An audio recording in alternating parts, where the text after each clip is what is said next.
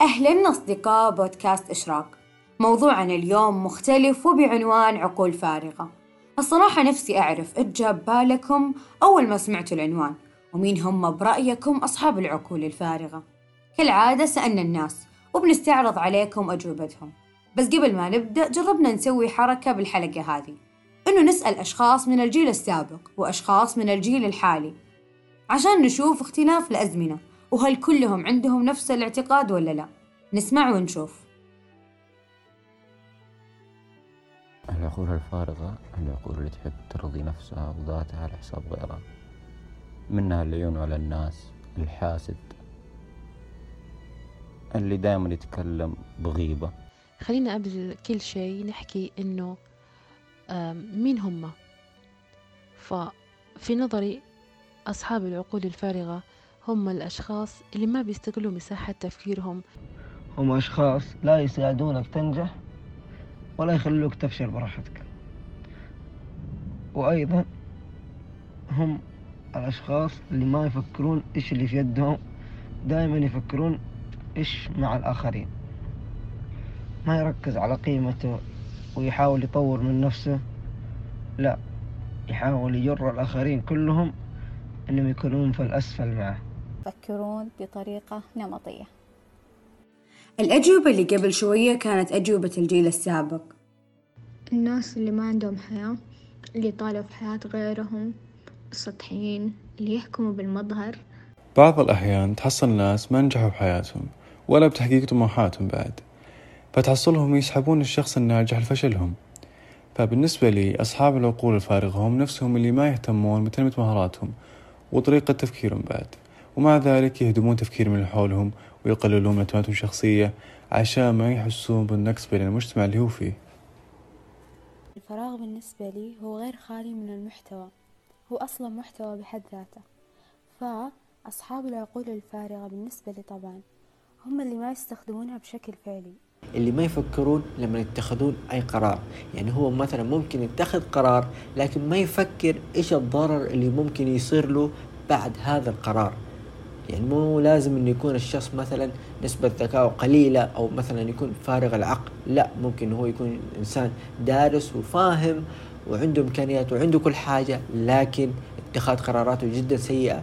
وأنا أسميهم دول الناس أصحاب العقول الفارغة. لا يحكم على شخص بدون ما يعرف أي شيء عنه. أغلبنا أو بعضنا وإحنا صغار سمع كلمة لا تتكلم مع اللي أكبر منك. اللي أكبر منك دايم صح. لا تتناقش مع اللي أكبر منك. أو حتى نظرات غريبة تجينا وتخلينا نسكت. فصرنا نشوف تعبيرنا عن رأينا قلة أدب وعدم احترام. وأغلبنا صار يحس إنه رأيه ما له قيمة ويفضل إنه يسكت. نسينا فكرة المعارضة والتعبير وصرنا نتبع القطيع في أغلب الأشياء. لازم نعرف إنه إذا كان ذا الشيء مو حرام لي كامل الأحقية بالتعبير. بدون قيود وبدون ما تكون الخطوة ذي عيب بعين المجتمع. إحنا بالقرن الواحد والعشرين ولسه في أهالي يعتبرون حرية الرأي قلة أدب. وهنا الفراغ بالعقول. ونجي النقطة جدا مهمة. أنا إذا عبرت عن رأيي مو لازم أكون قليلة أدب. بالعكس لازم يكون رأيي فيه قدر من الاحترام حتى لو اختلفت آراءنا. غالبا صاحب العقل الفارغ يعتبر أسير لأفكار الغير. لأنه زيه زي الريموت كنترول الناس تتحكم فيه. وممكن لو كان أب أو أم زي ما قلنا الناس تتحكم في أولاده. ولا نستبعد أنه يكون شخص متناقض. شخص يوديه يمين وشخص يوديه يسار. حتى مبادئه غالبا تكون على ما يؤمن به الآخرون. ويعتقد أن الأفكار الكل وحدة. واللي يخرج من دائرة ذي الأفكار يعتبر متخلف وليس مختلف. وتذكروا إن الله سبحانه وتعالى ميزنا بعقل عشان نفكر ونختار مو عشان الناس تختار لنا. دائما لما تكون بنقاش وتحس إنك مو قاعد تحرز أي تقدم مع الشخص اللي قدامك خذ نصيحتي وامشي. ولا تضيع وقتك مع ناس أنت عارف إن عقولهم فارغة وحافظين بدون ما يفهمون ويكون عندهم أسباب تحس أصلا كأن عقولهم مغسولة. وصدقني لو تجرب تسألهم ليه تؤمنون مثلا بهذه الأشياء ما راح يلقون أسباب فعلية لإيمانهم. أغلبها أسباب اتباعية حسب عادات وتقاليد وأشياء من رأيي الشخصي أشوفها جدا سخيفة وكلام فاضي. فخلينا كلنا نحاول نكسب مهارة الانسحاب من النقاش. وقت ما نبغى عشان من الآخر ما نوجع دماغنا.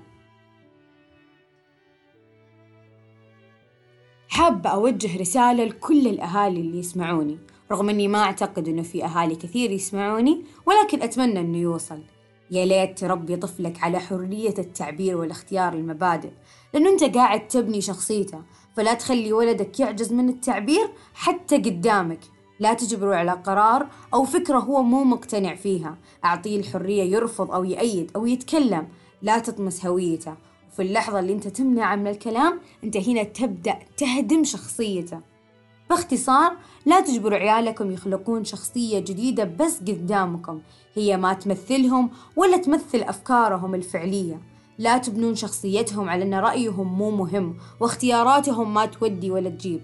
لأنه كذا تخلقون شخصية مهزوزة. والآن بتكلم مع الجيل الحالي اللي يسمعني. إحنا اليوم نقدر نختار مبادئنا بنفسنا ونكون الإنسان اللي نبغاه لأنه كل شيء صار واضح ذي الأيام والجهل ما هو عذر والشيء اللي راح يفرق معاك هو اختياراتك للي أنت تبغاه وتؤمن فيه. لازم تكون واعي ويكون اختيارك بناء على أسباب عبر وجادل ودافع. بنبرة إنك كل الآراء محترمة بس مو كلها صحيحة. وأهم شيء يكون جدالك بحجة وأسباب واحترام للي قدامك.